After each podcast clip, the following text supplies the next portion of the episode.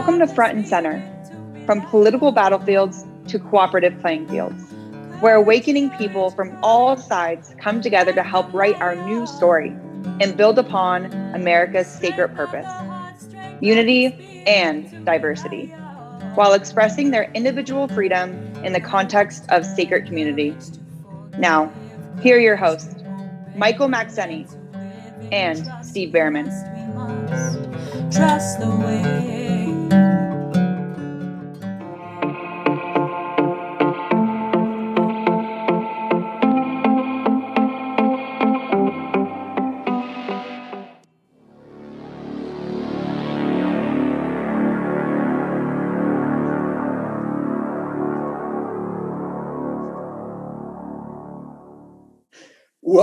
To Front and Center, from the political battlefields to cooperative playing fields. Today is our first show, and uh, I'm a rookie at this, and you'll see see it as we go. But I'm Michael Maxeni, and before I introduce our first guest, Charles Eisenstein, uh, I wanted to have my partner, Steve Bhaerman, uh, tell us how you first met Charles. Thanks, Michael. And hi, Charles. Uh, I think it goes back to maybe 2009. It was after the Ascent of Humanity book. And I think I met you at Georgia Kelly's Praxis Peace Conference in Sonoma in 2009. And then in 2012, uh, I interviewed you for a series that we called Involuntary Simplicity. It was right after uh, Sacred Economics. So uh, I've been following your work, you've been on our radar since that time. So it's really great to have you on the show. Yeah, great to connect again. Well, I first was introduced to Charles back in 2011 by my co founder of Rebellious Truths when one of the first things he gave me when we started working together was a copy of Sacred Economics. And he said, I really would like you to read this. And that, uh, what started me following Charles. And then we invited Charles to be a guest and be interviewed for our show for Rebellious Truths for our YouTube. And we went up to San Francisco and spent most of the day with Charles uh, up at the View Room uh, above the top of the Marriott there by Moscone Center. And Charles uh, was interviewed by Chris, my co founder, for about four hours. And when we got on the airplane to come back to Orange County, the film crew and Chris were so excited uh, talking about what a great interview and all of these amazing concepts that you had brought forth, Charles. And I listened to them the whole way back. And just before we touched down, I looked at them and I said, guys, keep it in the can. And they looked at me, what do you mean? And I said, we're not going to edit this. And they go, what do you mean? This was just this greatest interview. This guy's amazing. Uh, and I said, it's way too far advanced for our audience at this time. We're not even going to edit it. Keep it there. And uh, at some point, these concepts and the timing will be right. And they were just disappointed. So I'll get out the next day. Did I reconsider? I said, nope. But now, fast forward, two more books later, 10 years go by. Now the timing is absolutely, in my opinion, correct. And Charles, you, I think, uh, are now at the right time for your message. And I've been telling people ever since I met you that Charles holds a lantern for humanity to navigate towards through the fog. And I truly believe that you help us with that new story. And that is the foundation of our show is the book that you wrote, The More Beautiful World Our Hearts Know Is Possible. Charles, uh, oh, before I before I turn it over to you and ask you to respond to that, though, let me just say that Charles has four sons. Uh, he's living with his wife and youngest child in, in Rhode Island. He's an essayist, uh, he's a speaker, and most importantly, he's a wonderful human being. Uh, and I consider him a great visionary. Charles, tell us about what you see as the more beautiful worlds our heart knows possible. yeah, well, thank you for that uh, introduction. I'd forgotten about that interview. Um, yeah, what yeah. would ha- like? I, I sometimes I give these long interviews, and then you know, if it's for a documentary or something, like three minutes get used or five minutes, and I always wonder what happens to those things. This one never even got published. I'm glad at least one person heard it, though. there were five of us. so yeah, um, and uh, as for a wonderful human being part, I'm not. You know, have you ever seen the bumper sticker? Don't meet the author. Enough said. Um, we'll give you the benefit of the doubt there, Charles. Okay. Thanks. That's that's uh, being yeah. a human being. We were we all qualify for that one. Yeah. Um, now, I, I, could maybe even segue that though to the more beautiful world our hearts know is possible because it is based on a um, different view of human nature than the one that runs our society, and it might even provide another lens to look at oh who do we consider a wonderful human being and who is just a horrible human being as if that were some innate quality of them rather than a product of their situation a product of their circumstances. And because i don't know if you've ever had this realization when you really understand where someone is coming from then you think yeah you know if i were in their shoes I might have done what they did. If I were in that subculture, if I had received that trauma, if I had those those surroundings, those physical limitations, et cetera, et cetera, maybe I would do as they do.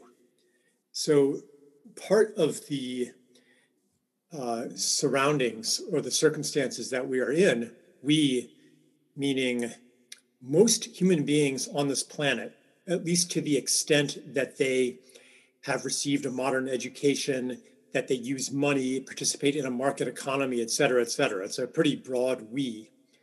We are immersed in what I call the story of separation that tells us it's a mythology, basically. It tells us who we are, what's real, how to be a man, how to be a woman, what's important, how to live life, what the purpose of a human being is. Uh, it tells us the nature of change, how change happens. It, it narrates our political reality, our social reality, and even maybe our material reality. And my, my basic premise of all of my work is that this story that has carried civilization for hundreds, if not thousands of years, and intensified in our time, is breaking down leaving us with a crisis of meaning, a crisis of identity, a uncertainty, a panic even, but also a sense of a possibility, a possibility of transcending the age-old circumstances that we've called human, the human condition. And that's why I call it the more beautiful world our hearts know is possible, because that feeling often goes against what the rational mind, which is steeped in the old story, believes to be possible. But the heart knows that, yeah, the world is supposed to be and can be so much more beautiful, authentic, joyful, harmonious, and alive than what we're accustomed to. So that's that's the basic premise of it. Um, and I'll pause there to see if you want to. Yeah. Steve, you want to jump in with a question? Yeah, yeah. You know, I, I just, I'm very curious as to you. You did the book on uh, the ascent of humanity, which I read many years ago. Sacred Economics, which was a very powerful book as well. How did you come to this third uh, book in, in that in that trilogy? How did how did that idea emerge for you, and why that phrase, "the more beautiful world"? I actually, in the dedication line of the Ascent of Humanity, which I must have written in 2006. Um, it says, dedicated to the more beautiful world our hearts tell us mm. is possible. Mm. So that phrase has been with me for a long time. And it, it, it carries a um, kind of a poetic resonance that on a maybe sublinguistic level uh, delivers some of the thesis of the book. That's why I chose the, the title. Do you think over this period of time, it's been uh, quite a, what is it, 10 years perhaps since you wrote that book? Eight, um, 10, yeah, eight years. eight since it was published, but yeah, I was, the writing process was nine years ago. Yeah. Uh, is there anything that uh, that surprised you in, in the feedback that you got on this book that you went, "Wow, hmm, I didn't think about that." Is there anything that that came out after the book came out that created uh, a sense of, hmm, I, wow, that's I didn't expect that, or uh, this is new for me? Anything like that? Well, I guess a, a book like that that speaks very deeply to people can trigger all kinds of emotions, uh, positive and negative projections. So I was not prepared for that level of projection. Not, I mean, the book was did not actually reach that wide an audience. Um, it, you know, maybe over the years sold 100,000 copies or so, not a lot more, I don't, I don't think. So it's not like, you know, it's not like I became a celebrity, but because of the powerful effect that the book has on people, I, you know, had to get used to people thinking automatically that I'm a wonderful human being and therefore, you know, must meet an extremely high standard uh, that that is in line with the lofty visions that the book describes. And then they're very disappointed when I don't meet that standard sometimes. Or they're like, they're, people could see the thing is when you when you behold a possibility that is so different from our current reality, it can be also very, very upsetting. It can be challenging because it puts the question to you well, why am I living not only in this old story, but, but as this old story? Because the stories inhabit us just as we inhabit them. So it's like the same thing that, that youthful idealism triggers in old people like us. There's a kind of a hostility. We kind of want to bring them down so some people react to the book with with hostility like like what kind of crap is this you know it's namby-pamby airy fairy new age nonsense and so forth uh, even though i kind of anticipated that and i did my best to defuse that kind of dismissal um, and this is actually kind of a bad habit of using sometimes like overly academic language you know, just to say, but but I'm smart, so don't hmm. dismiss me just because I'm uh, articulating something very idealistic and seemingly unrealistic. Because part of my point is that even our idea of what is realistic or practical depends on a theory of change that is obsolete. So I actually can't say what I am called to say and stay practical, credible, responsible. Uh, Charles, one of the things for, for many people, when we talk about story, can you elaborate on the importance and power of story and how and how you talk about mythology, your work to change that story? Yeah. Most of what we consider to be real um, is actually a story. Now, I could take this to a metaphysical level and talk about quantum information and, and observation and so forth. But let's, you know, for now, we can limit it to the political, financial, economic, legal dimensions, the social dimensions. So, for example, um, when someone says, okay, let's be realistic here, very often what they're talking about is money.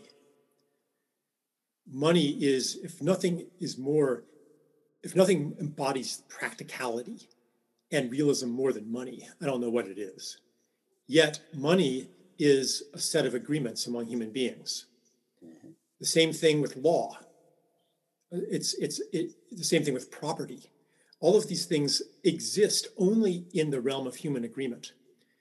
And what brings us into agreement is the way that we organize reality into concepts and a narrative. This is what tells us who we are and what's real. So the power of these stories is it reaches every aspect of us as social beings.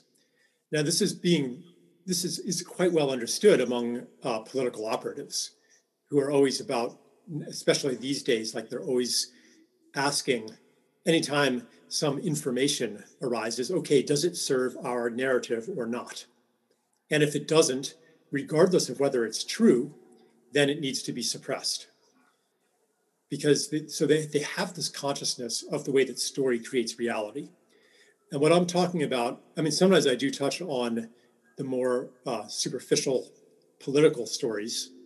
Traditionally, conservatives have been much better storytellers than liberals, although I believe that I would like to say that, well, I was going to say that that's changed or maybe reversed in the last five years, but I'm not even sure who's liberal and who's conservative anymore because anyway, that's I, that's a whole other topic. But just to say, that that mostly what I'm talking about are deeper stories, such as what is a self. The old story, the story of separation, says that a self is a discrete, separate individual in a world of other, a world that operates by the application of force, a world that is a gigantic melee of forces and masses, and that our progress as human beings is to exert control over a world that is random, to impose intelligence onto a world that has none. So once you accept this basic mythology, then very much of our agricultural practices, medical practices, political ideologies, they all make sense. They all draw from that basic paradigm. So, like the notion of progress is is a key pillar of this edifice of our civilization. So that's the kind of thing that that I am overturning or trying to overturn and replace with uh, another story. And then I look at um, how exactly our society is built on that story. For example, how money embodies a story of separation, how it how it creates a situation, an environment in which we do experience ourselves as separate competing individuals. So it, it so money is one of the ways that a, a ideology, an ideology or a story becomes true in our experience and brings out a certain aspect of human nature that we then take as elemental. You know, we take that as, oh, that's human nature. So we, we, we mistake effect for cause. Uh, I hope that was coherent. I, I want to follow up with it. Can you elaborate on the power of intentions? Because to me, story, uh, writing our new story together, which is the subtitle to the show, uh, the importance of our intentions and the power of those intentions.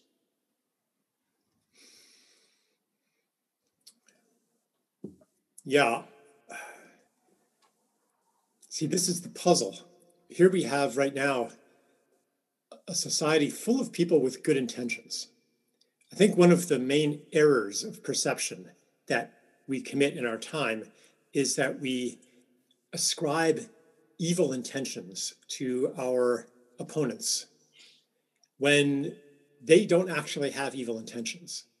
They're just acting from a different set of information and experiences when we ascribe evil intentions to them, then they think we're crazy because they know very well I'm a good person. You know, I'm not trying to enslave humanity.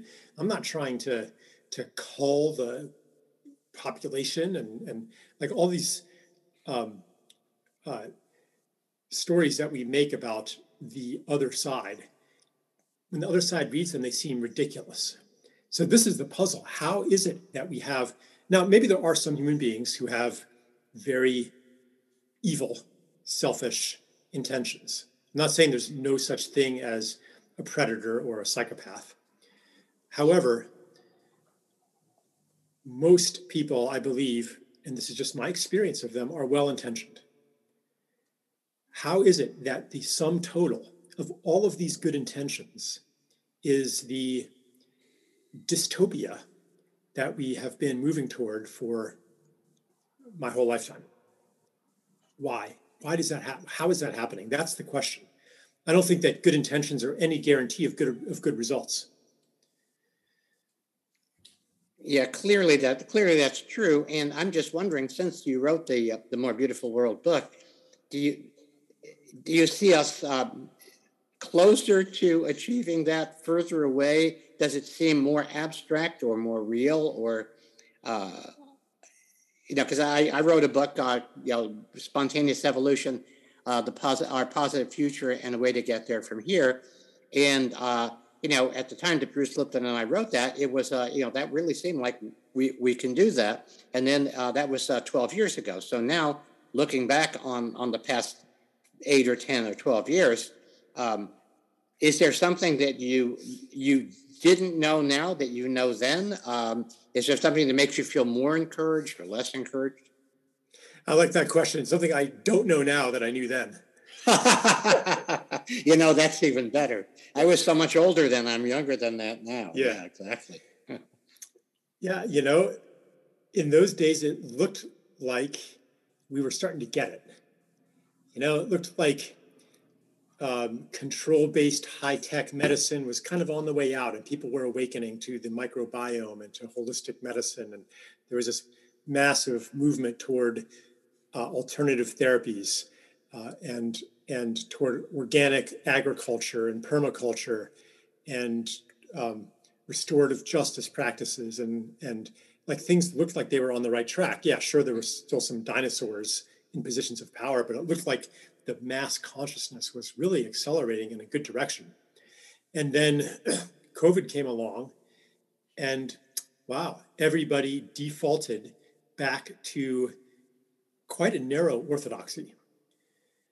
So, and and you know, at the same time, um, fascistic or totalitarian trends have uh, dramatically intensified, and the control of centralized big tech has uh, intensified, and the whole um, ideology of progress that I described before as an increasing ability to control the world, for example, in the form of tracking, surveilling, labeling, uh, microchipping everything and everyone, like that seems to be ascending as well. So, in a way, it looks like we're moving away from a new story and doubling down on the old story.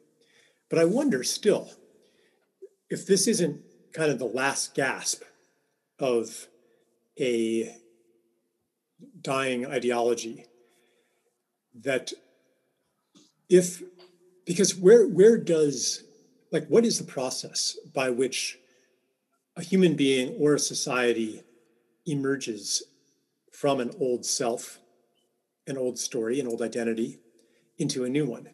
It inevitably involves a process of breakdown in which your every effort to maintain life as it was the comfortable, familiar life and to maintain yourself as who you were finally fails. And you're left in what I call in the book uh, the space between stories. You're left in the space between stories mm-hmm. where you just give up on knowing who you are and what's real anymore.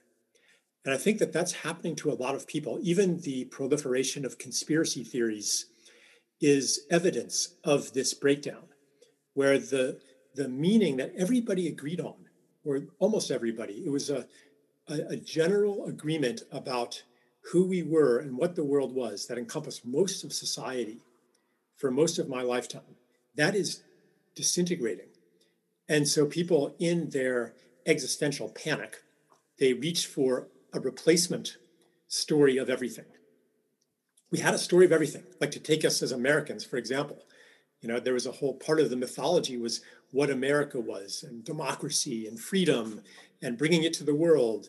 And, and yeah, there was racism, but we're working on that. Yeah, poverty, we're working on that. Better and better, upward and onward. Like that whole mythology that mm. that was most intense maybe in the United States, but it includes pretty much the whole um, industrialized world. Like that, it was robust, but it's breaking down now.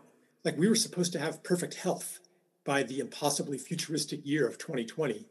The common cold was supposed to have been eliminated 20 years ago. I mean, you're you're you're my age or older, right? You remember, yeah, like science fiction in the 60s and the 70s.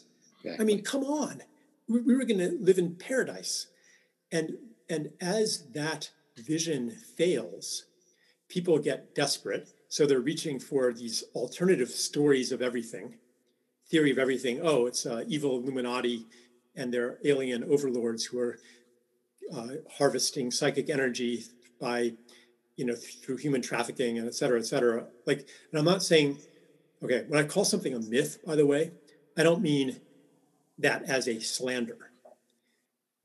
It doesn't mean that I'm saying it's just a myth. What I'm saying is that it is a myth. And our current ideology, the entire corpus of science, that, that is a myth as well. Does it mean that it's not useful and not in some sense true? No. So, anyway, I'm not passing a judgment here on some of these conspiracy theories or alternate mythologies. Obviously, they can't all be true because they all contradict each other. Like, Steve, do you believe in the flat earth or the hollow earth? you know? Okay. So well, it's flat on top. We know that. looks flat to me. But anyway, but what I'm saying is like like true or false. Okay, these alternative stories of everything they are a symptom of the breakdown in sense and meaning and identity, and they are kind of like a last last gasp, like like like grasping at another straw before the phase of true surrender of true uncertainty, of, of, of being willing to not know. Mm. And that's the empty space, the space between stories in, into which something truly new can arise. Yeah. We, we know this is a really good segue, Michael, uh, for, for us to look at what, what's recently happened to you. Uh, you, you ventured into, uh, into the domain of current events um, a while back, a month or two ago and uh, you wrote this uh, this piece on uh, mob morality and the unvaxxed, and uh, you know I could I could feel the reverberations uh, all the way over on this coast from uh, the way that people responded to that. So tell us a little bit about what prompted you to write that, um, and and sort of the before math and the aftermath of that of that article and and mm-hmm. post. Yeah, so I um, all right. So, for one thing, I'm half Jewish, and I have kind of a lineage of of um, you know some of my ancestors escaped pogroms, and and I've always had this heightened sensitivity to mob dynamics, to scapegoating, mm-hmm. to to this this social phenomenon that goes back for millennia, um, that was described very clearly by the philosopher Rene Girard, which is essentially you have social tension of some kind. The original social, social tension and the biggest threat to society in archaic times was cycles of vengeance, uh, blood feuds that would rip societies apart before they even really had a chance to get going. And the solution to these to these boiling tensions in a society was to find a sacrificial victim or a class of victims and unite in violence, murder them, and hey, problem solved. Because the, the bloodlust and the desire for vengeance and the desire to set matters right, that was satiated by the killing. So then these killings became integrated into myths and legends and morals. And basically, the logic was that if killing this scapegoat uh, brought peace to society, then they must have been responsible for the conflict to begin with. So, this pattern is imprinted indelibly into human beings. We are we instinctively respond to social turmoil with this reflex uh, to find the scapegoat, to find the culprit, to find the person responsible. So, fascists, totalitarians, um, power hungry demagogues, they can hijack this energy, direct it toward a victim of choice or a victim class of choice, and use that to gain power. So I uh, embarked on a series of essays attempting to defuse that by bringing it into greater awareness. And one of the examples that I used in the third part of, of this essay series called Mob Morality and the Unvaxxed, I was like, yeah, this th- these scapegoating dynamics are being directed at the unvaccinated who are being like one of the classic patterns is that the um, sacrificial subclass is dehumanized and seen as a source of contagion. So that like even if you associate with them then you're suspect. Like in the salem witch hunts or in the european witch hunts if you even were associated with a witch then you would be accused of witchcraft too. And the only way to protect yourself would be to accuse them to accuse somebody. So when when the mob takes form all it needs is a few ringleaders who are who are pointing at the victims. And then maybe a good portion of the mob agrees with them. It's like, yeah, let's go get them. And but maybe there's a silent majority that's like, oh boy, I better not raise my voice, or I'm going to get scapegoated too. So you don't even need a majority. Anyway, so I described these um, mob dynamics that are taking shape um, against the uh, unvaccinated. That regardless of the science, I didn't go that much into the science. I'm saying whether or not there is a scientific justification for the ostracism and maybe forced vaccination of these people, what is happening here is not science. To make that argument, I briefly argued that the science is not, at the very least, is not as certain as we are officially told. And that part really got people upset. So, you know, and, and this is like kind of like a, a, a temperature of our time. I've been writing alternative health stuff. I mean, even in the ascent of humanity, I think I referred to um, there's a chapter called the war on germs, mm-hmm. where I, mm-hmm. I, you know, and I, I talk about how the the pattern of finding a bad guy and going to war against the bad guy infiltrates medicine. And, and the idea that well being comes through control takes shape in okay, let's find the thing to kill. Like I've been writing about this for a long time, and it never got me canceled and denounced, you know. Um, but now the the um, realm of acceptable unorthodox opinion has has shrunk to the point where a lot of what I'm saying now is getting me um, like I got you know denounced by my publisher, I got canceled from these events and stuff, accused of being an anti-Semite. Uh, You're only half an anti-Semite, obviously. Right. Yeah. So so yeah, it's um, I don't know what else you want me to say about it. That's the background anyway were, were you surprised? I mean, you can see that there was this building, uh, I mean, because you were writing about it. Um, were you surprised at the reactions and how strong those reactions were and how, in, in a certain regard, irrational? I shouldn't have been surprised.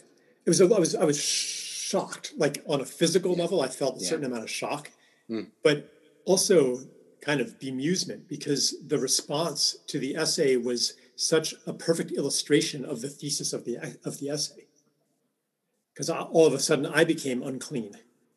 And people like you know canceled me from events. Even if they agreed with the essay they still didn't want me on the event because my name had become radioactive. Mm. so you know that's that's a perfect illustration of mob dynamics. Michael you have a question cooking? Yeah i was charles i wanted to ask you do you think that the attacks and this polarization is purposeful uh, by by some, and I know we're going into some touchy territory about that. Yeah. Um, I can put on the lens of conspiracy uh, and say that there's some level in which, like, I can I can look at the world that way. This was all planned. The um, events around COVID nineteen are perfectly orchestrated to, you know, suppress natural and alternative therapies to make the make the vaccine the only solution, to lead to vaccine passports, to lead to the totalitarian control of everybody. Like that lens um, illuminates a lot. Mm-hmm. And it helps predict what the next step is going to be. And so I can use that lens. Am I sure that that's true? No. There, there there are certainly things that are hard to explain in any other way, especially if you go down the rabbit hole of the Kennedy assassinations, you know, and 9 11 and all that stuff. However, I don't spend much effort arguing um, for or against that way of seeing things because for me, the question is okay, even if there are these um, diabolical conspirators who uh, infest the halls of power or even are pulling the strings, what gives them that power? They don't have like superpowers. They don't have bigger muscles or like what gives them that power? It's the power of in the end, it's because people are agreeing to conform to their plans. So I'm, I'm, I'm, much more interested in what make people what makes people susceptible to the dynamics of the mob, uh, which then get hijacked by uh, totalitarians. What makes people susceptible to propaganda? What keeps us apart from each other? so I, I, I look at, um, for example, um, to take the vaccine issue. I mean, although maybe I shouldn't even say that word because the AI is going to pick it up and suppress your. um, you can bleep that out if you want. To take the uh, uh, injectable substance that shall not, shall not be named as an example, uh, on both sides, actually, yeah. there is a lot of dehumanization of the other side. So the um, vaccine skeptics, the oops, said the word again. Uh, the skeptics and the resistors, they assume sometimes that uh, virologists and medical researchers are just clueless, corrupt, incompetent. You know, they just overlook this obvious thing. And that and maybe there's i mean i think that there there is institutional bias and paradigm protection and so forth but come on like do you actually talk to a mainstream scientist and really understand the world from her point of view not that often and then on the mainstream side uh, i was just the other day looking at, at um, on uh, instagram and tiktok looking at people's uh, reports, these their self-reports of vaccine damage. Oops, said it again. Um, of of being damaged by, you know what, and you know the comments. Like, and these seem like really sincere people, and they're describing like being paralyzed from the waist down, you know, and like tremors that last for weeks, and uh, like like horrifying stories. And and and my doctor said it was coincidence, and you know, and then like the comment sections, you know, like nut job, uh, liar, like that hospital room, that's not a hospital room. That's a hotel room that you've decked out to look like a hospital room. You're just trying to get attention. How much money are you making from this? I'm going to call CPS and take your kids away. Like, like, and misogynistic slurs, you know, and like, I'm like, okay, I don't know for sure that this woman is telling the truth. And and and like oh and like these screenshots of all of the videos that get removed, you know, violating community guidelines and stuff and false information. And she's like, but this is my story. Okay, I don't know for sure that she's telling the truth. But one thing I know for sure is that if she is telling the truth, none of these name callers would know it. And so take that and write it large. If the other side is right, how would you ever know it when you dehumanize them to begin with? Not to mention all the suppression of information and the and um, all the censorship and all that kind of stuff. If they're telling the truth, if there were another way to put it on a systemic level, if um, reports of damage are being suppressed, if alternative therapies are being suppressed, even into the medical literature, how would you know that? So, this is one of the ways in which our way of seeing each other actually impedes our ability to make sense of the world because we're not actually communicating. It is, in fact, a Babylonian crisis, a crisis of communication, a crisis of our of our of, of word. We're not that, that's that's the biggest crisis for humanity for the world right now. It's not climate change. It's not vaccines, it's not COVID, it's not anything but a, a, crisis in communication. All of our problems would be easy to solve if we could become coherent and see each other as fully divinely human. This, this goes back to your original the, the original uh, statement that you made about the, the dehumanization uh, that's been that's been going on and uh, the illusion of separation. And perhaps this is like in the apocalyptic times, the veils are being lifted on all of these things that have been invisible until now. And this chaotic mess is what it looks like. Yeah.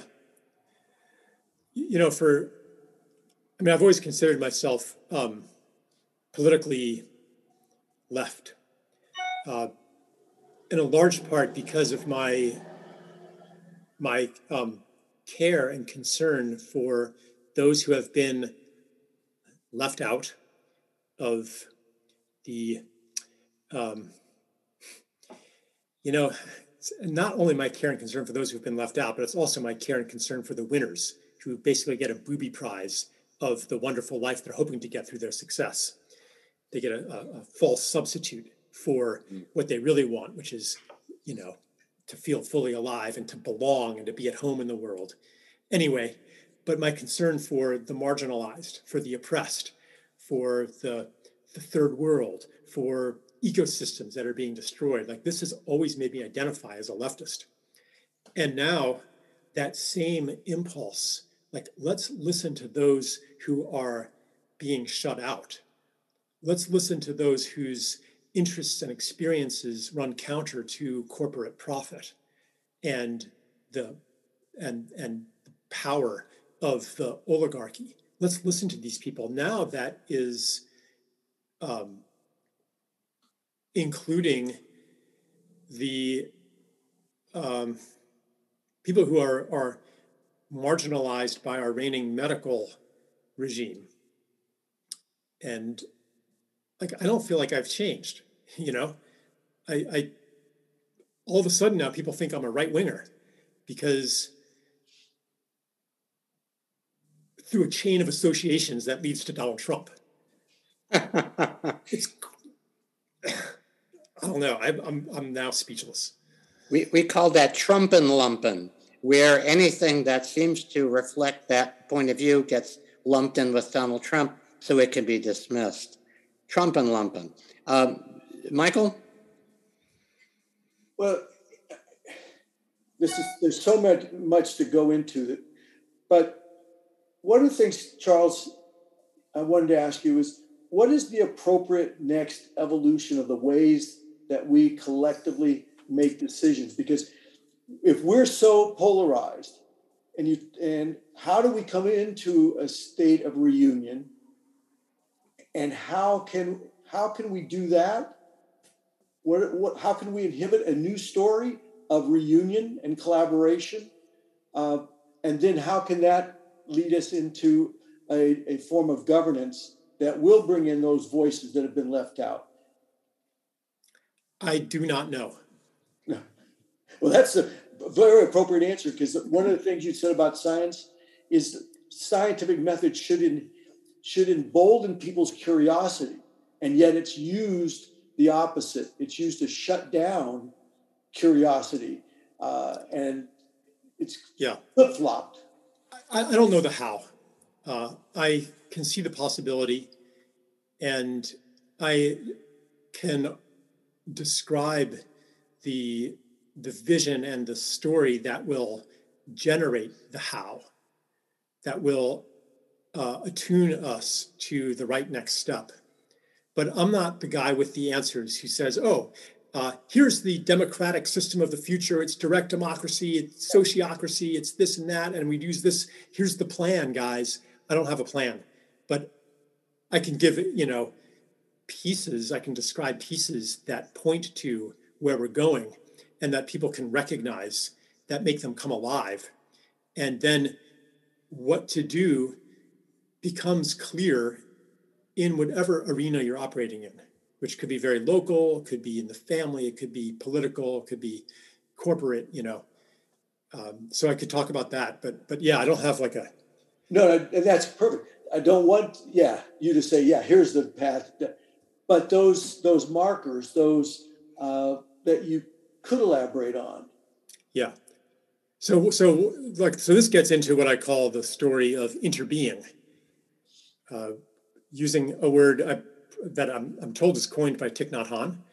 Um, it's used in Buddhism, and it means essentially that being itself is a relational thing. That that we're not just interdependent, practically, for example, on the rainforest or on the algae or on the soil, but that they are part of us and we are part of them, which means that that what happens to the world in some way happens to us. It means that if we visit violence, say, uh, on other countries, that no matter how, how tall a wall we build or how comprehensive a surveillance system that we have, that the violence is going to come in anyway into our experience, maybe taking the form of domestic violence or civil violence. That's a principle of interbeing. It says that our own health is inseparable from the health of the world, from the health of other human beings, from the health of the soil, from the health of the biosphere, because we're not separate that when we understand that principle, then we start to, to see clearly the way out of our current set of crises. So, for example, when we see health of the soil as part of our own health, we adopt agricultural practices that rebuild soil. And it's not calculated, oh, and we're going to be better off this way, but the result is that we're better off. Maybe more micronutrients come into our diet. Um, maybe the practices that build soil involve having our hands in the soil and make us feel more connected. Like, have you heard of garden therapy, for example? So there, there are many ways, or even just aesthetically, like biodiversity comes back. And, and do you know how a human being suffers when they are deprived of the sounds of birds and insects? so these are these are just and then not to mention the way that healthy soil um, anchors uh, climate health like um, and forests like a lot of the I, this is what i wrote a book on climate change and one of the arguments is that a lot of what we blame on co2 induced global warming is actually caused by deforestation and soil destruction and draining of wetlands because these are the organs of a living being gaia earth that we are part of too. So basically, and you can apply it to socially too, what happens to the other is going to happen to me too. And what heals and and and serves the other is going to come back to me as well. this is the operating principle, or one of the operating principles that I describe as part of a new story. And then there's maybe two or three others I could go into, but I'll, I'll pause there. One of the things that I, I really like how you described it, and you talk about that we're the the total the totality of our experiences. And you touched on it earlier when you're saying if I had the totality of somebody else's experience, I might have done the same thing. And when people reflect on how we're we are connected and and all of these experiences, all these people that have come into our lives, many of them have touched us in a way that's changed us. And that's made us who we are. And, and that's where I was kind of going with this uh, idea where I asked you the question about intentions. Yeah, good intentions are the the road to hell is paved through good intentions. You know, that's one way to do it. But on the other hand, is we put forth the intentions of a more beautiful world that our hearts know is possible. That with love, compassion, uh, beauty, these things, and we then it helps us make decisions that will move us there. And then our interactions with other people, when we treat them with that love and compassion and, and understanding, helps change them and that's how we, we change each other and we can choose a path to a more beautiful world our hearts know as possible, or continue on this path that we've been on for centuries of separation. Uh, versus, as you call it, and I and I like the way you phrase it, the, the time of reunion, of coming back together. That is where, to me, the solutions will be found. Is when the people are willing to come back together uh, that's the path that I think that you hold that lantern for to give us a vision of where we can and should go and want to go. And if we have a strong enough desire to go to a place of beauty and love, that that will help move us there. Mm-hmm. Yeah, it's about uh, it is about touching that that desire and and and the gratitude for having been touched with that possibility. Like, okay, maybe I am a wonderful person. If I am, I'm sorry I ever said that, although I do think. thank you. If I am, it wasn't because of my hard efforts. Yeah. It was because of how much my grandmother loved me. It was because of all of the love that was poured into me and all of the blessings mm. that were poured into me that give me knowledge firsthand of what the world could be and that and and that have healed me of the traumas that I've also received. Mm-hmm. So we are not alone here. What I call the more beautiful world our hearts know is possible is, is a being. I understand it as a being, this future that reaches into the present with these tendrils that that awaken recognition of what's possible the tendrils being things like experiences of forgiveness or generosity you know kindness um, healing and and you have that experience and there's a, a recognition a feeling of recognition a feeling of a promise of home and therefore hope, authentic hope, which is a premonition of a possibility. Those are precious treasures that not only do we receive by grace without earning them or deserving them, but that we can also pass on to others. Because, you know, you have these, these visions, and then part of your mind is like, Am I crazy? Did I really see that? Dare I hope? Dare I believe? And then someone else says, Oh, yeah, I saw that too. Let me tell you what my experience was. And that's how we uplift each other. This is another aspect of interbeing that that our uh, excuse me, I'm going to wait for this airplane to pass. yeah, another this is another aspect of interbeing that our ascension into a new story is a collective effort and a collective experience. Because, I mean, I don't know about you, but in the last year and a half, I've definitely had times of pretty profound despair. And what brought me out of that? Again, it was not my hard efforts. I was brought out of it. So, anytime that I feel like condemning somebody for uh, lolling in in despair, for wallowing in depression, not doing anything, and what's wrong with you? I'm doing something about it. Why aren't you? Anytime I remember that, uh, anytime I notice myself doing that, being in condemnation, I remember when I was in that state. Was it condemnation that brought me out? Usually not. And so this becomes a very practical question.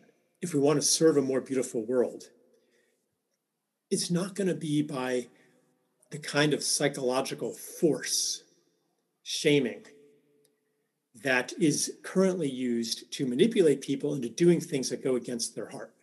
Mm-hmm. It comes from another place. If we are going to talk about the more beautiful world our hearts know is possible, then clearly the heart has to be a, a key guide. And you know, in, and in these uh, in these times of chaos and confusion and despair, we do see a lot of people in despair. We felt it um, what are some of the small ways forward that um, that help us build the bridge from there to here or here to there? I think maybe more like there to here. Yeah.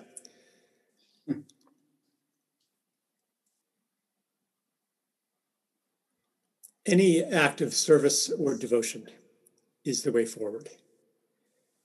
Service to another being or devotion to beauty.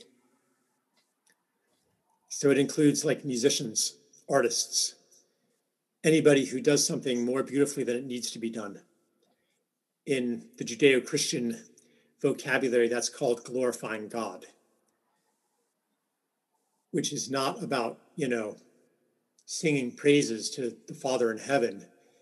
It's through participating in the creation of that which is good anytime you do that, even in the tiniest way, irrationally, you'll feel the despair lift a little bit.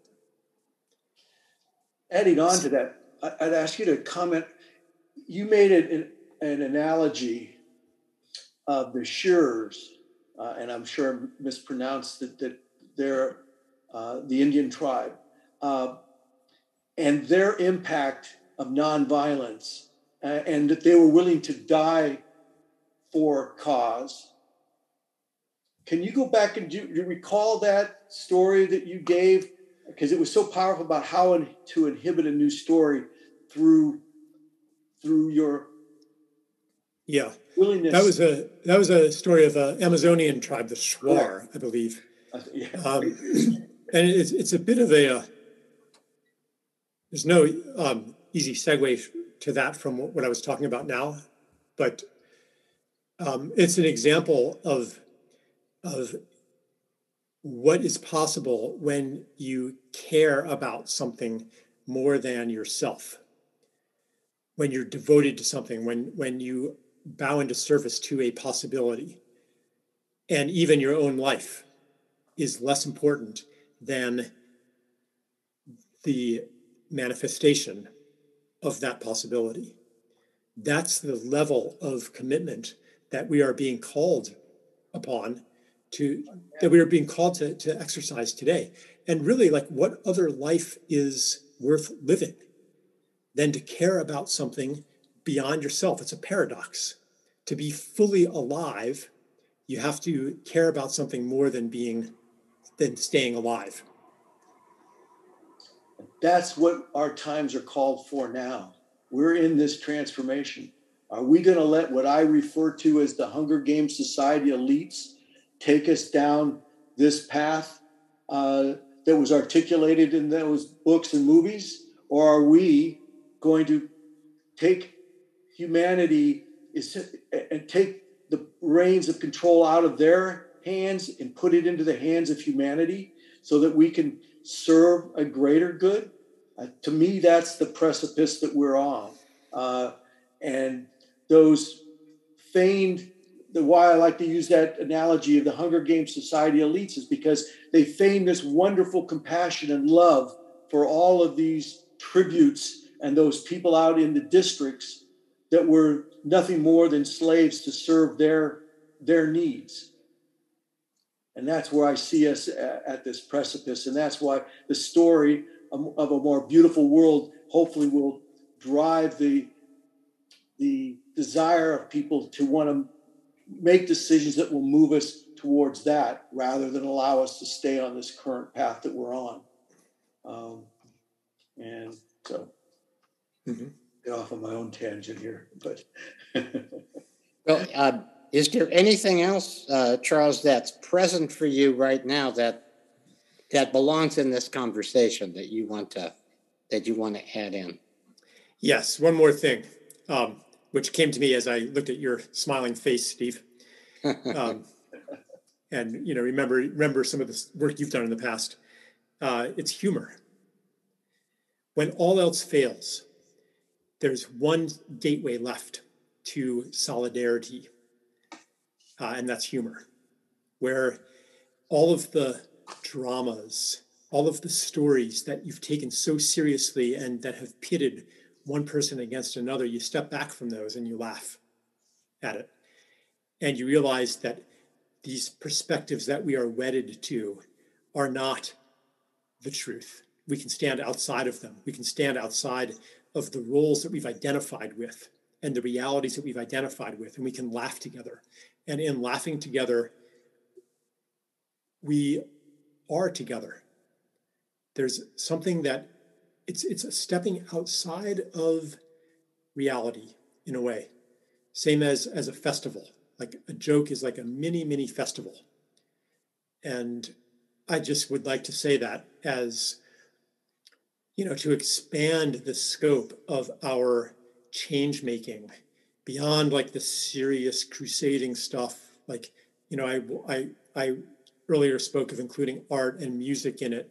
And I would just also like to add humor and to thank the comedians for reminding us of what is and is not real.